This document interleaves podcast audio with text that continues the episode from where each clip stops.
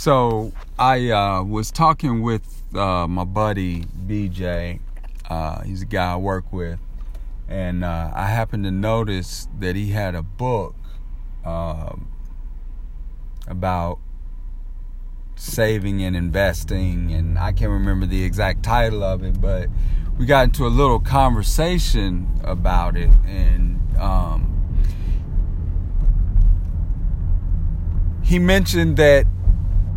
the first thing you have to do is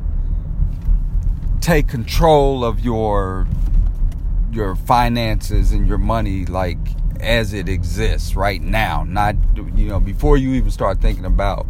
how much you're gonna make or want to make or grow this or that is you got to get control of your situation you know uh, we were kind of kicking it back and forth and started talking about like it's like a video game right? Like you have these shields you know you got 100% life and if you're not like if you're not really worried about